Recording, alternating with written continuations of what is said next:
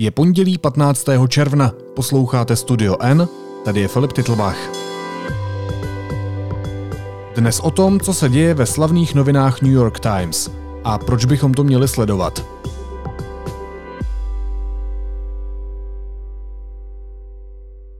Zatímco situace v amerických ulicích se sklidňuje, palčivé souboje vyvstávají jinde. Mezi těmi, kdo zprávy přinášejí ostatním, tedy v redakcích.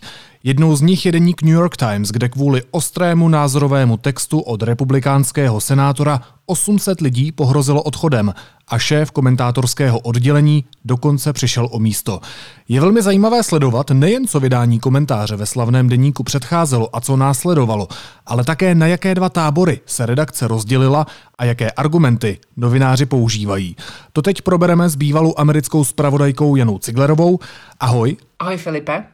There's other breaking news we're following right now. The opinion editor of the New York Times has just resigned amid an uproar over an op ed uh, by Republican Senator Tom Cotton calling for military force potentially to be used. 4. června vyšel v názorové rubrice deníku New York Times komentář, jak už si řekl, republikánského senátora Toma Cottona.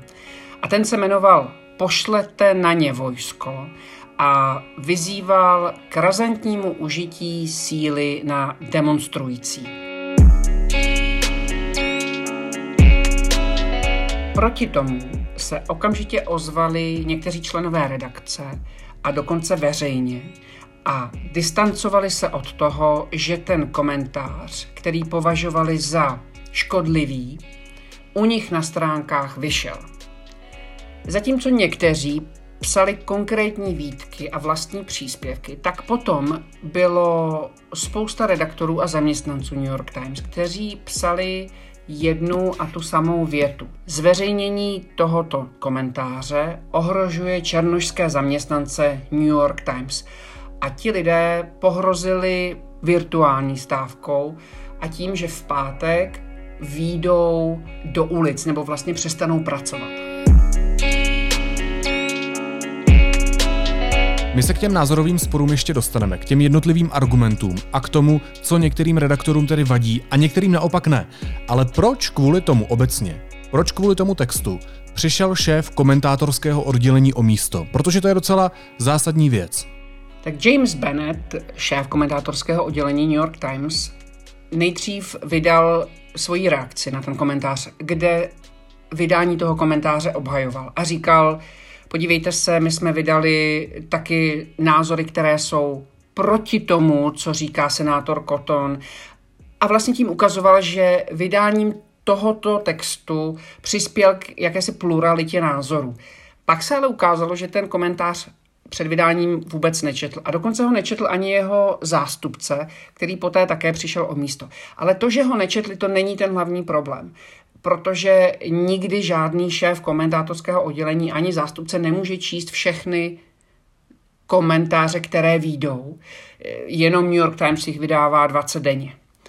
Na tom prostě noviny velikosti a významu New York Times mají celé oddělení, které, které má nastavené určité schvalovací procesy, kterými ty jednotlivé příspěvky chodí. A to, že vlastně ten komentář neodpovídal těmto požadavkům, Těmito slovy vlastně potom vydavatel New York Times A.G. Salzberger vysvětlil, proč James Bennett z vedení komentátorského oddělení odchází. A napsal v prohlášení oficiálním, že to nebylo poprvé, co vyšel nějaký kus novinařiny nebo co vyšel nějaký příspěvek, který úplně neodpovídal procesům nebo standardům New York Times a že je potřeba, aby se vlastně celé to oddělení hluboce změnilo a na ty hluboké změny bude potřeba někoho jiného a že se na tom s Jamesem Bennettem dohodli. James Bennett eh, byl velmi uznávaný novinář, to byl eh, předchozí šéf-reaktor webového deníku The Atlantic, eh, to je takový velmi intelektuální něco mezi respektem a, a reportérem, intelektuální, velmi solidní magazín nebo časopis nebo deník, jak to můžete říct v té internetové verzi. A dokonce se o něm spekulovalo, že bude šéf-redaktorem, že se jednou stane šéf-redaktorem New York Times. Takže ten jeho odchod byla velká zpráva, je to velký zásah do chodu toho dění. A to vedení tím vyjádřilo docela silně svůj názor na to, co se stalo. Pojďme se teď podívat přímo dovnitř té redakce. Asi z toho budu mít problémy, ale jako černá žena, novinářka a američanka se hluboce stydím, že jsme to vydali. Tohle si napsala na Twitter třeba komentátorka deníku a držitelka Pulitzerovy ceny Nicole Hannah Jones. A nebyla sama. A nebyla sama.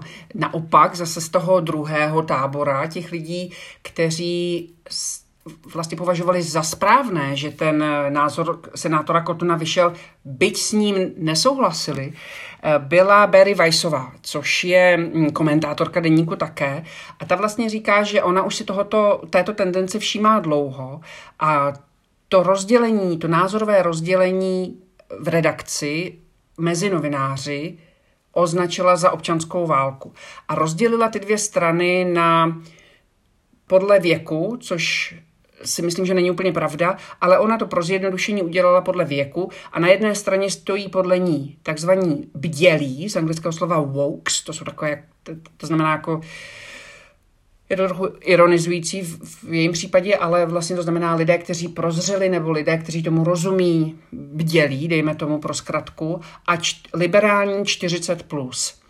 A přestože ta, ta dělící čára není podle mě věková, protože na obou stranách těch postojů narážíme na případy lidí, kteří mm, tam věkově prostě nespadají, tak je to vlastně ta názorová dělící čára a odráží to ten, to gro toho problému.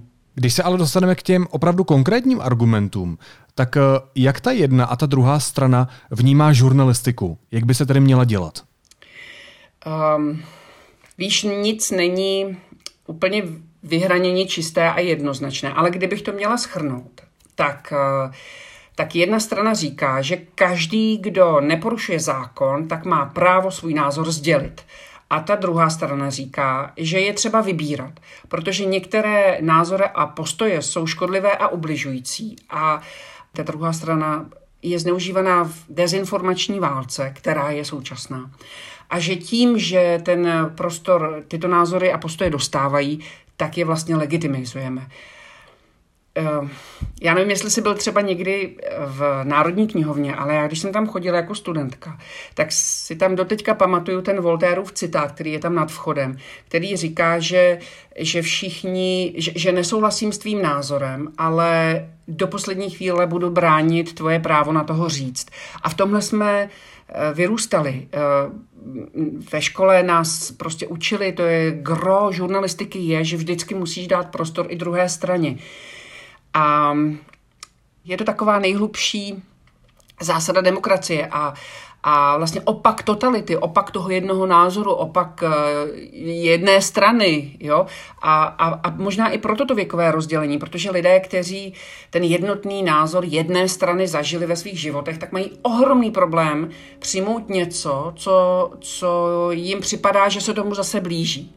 No ale na druhou stranu ta doba se strašně změnila a, a dřív nebyl internet a nebyly de, takhle intenzivní dezinformační války a vidíme kolem sebe všude ty příklady v české politice, v americké politice, kam si hrábneme, tak vidíme příklady toho, že vlastně ten, to demokratické právo na tu druhou stranu sporu bývá často zneužíváno.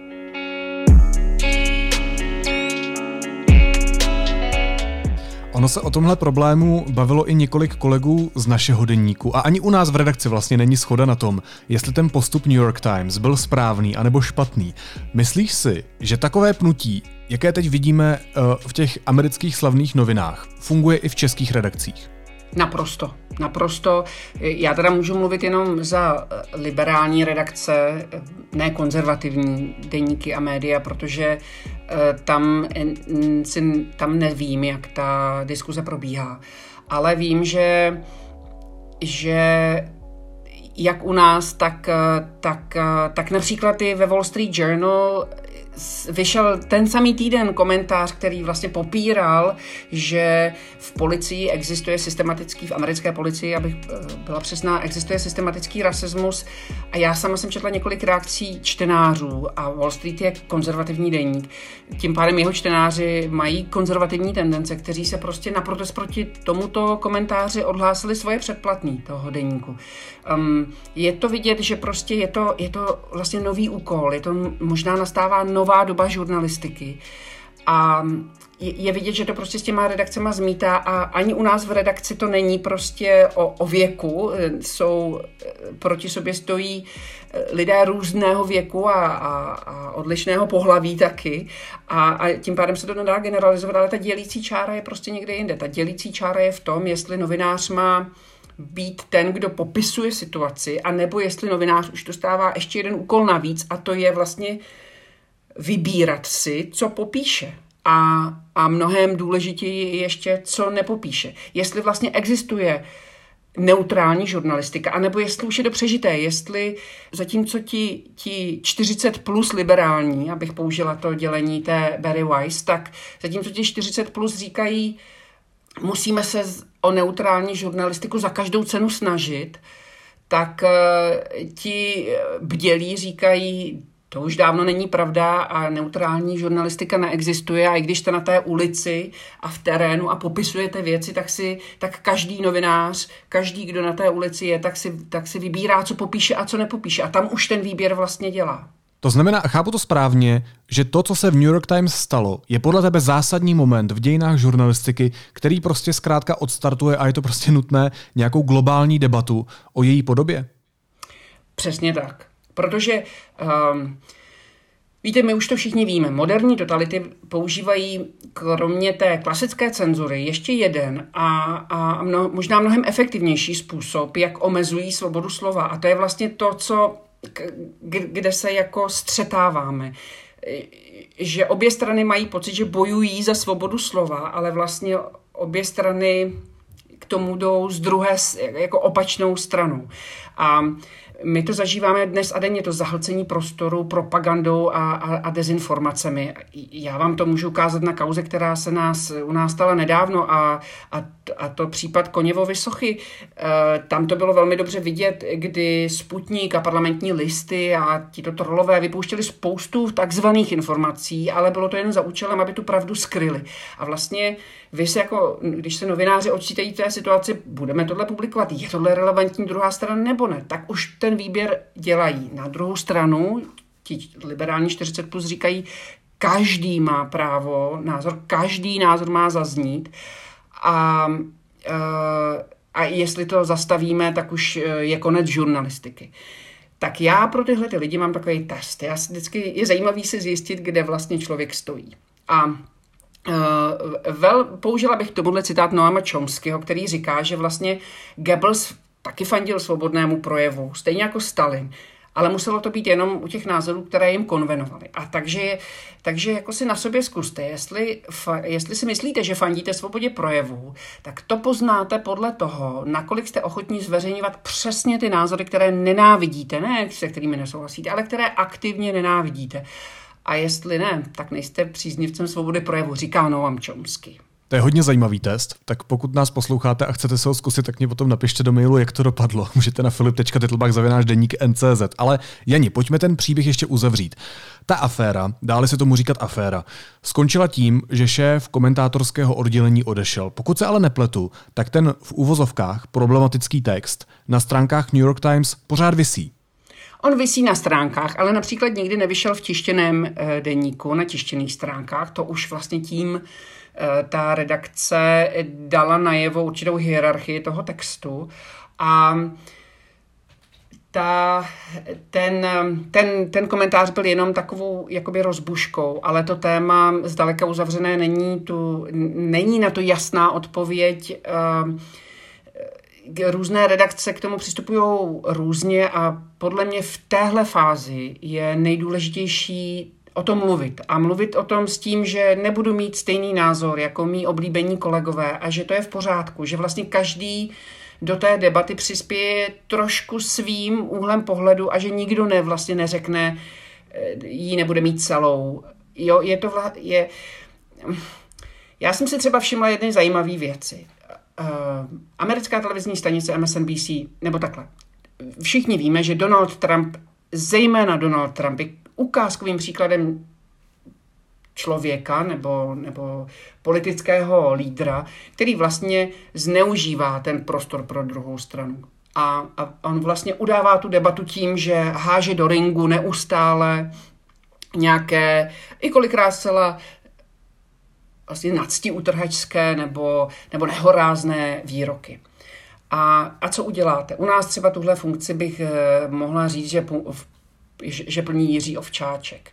A kolikrát nám eh, čtenáři vytýkali, proč toho ovčáčka citujete, proč mu vůbec dáváte prostor, není lepší ho ignorovat. No a tím vlastně po nás chtějí, aby už jsme udělali ten předvýběr a jenom jim sdělovali některé informace. Takže ta věc se děje prostě ze všech stran a pořád dokola. A třeba stanice MSNBC na to vyzrála tak, že si dali pravidlo, že nebudou zveřejňovat, co prezident říká, ale co prezident dělá.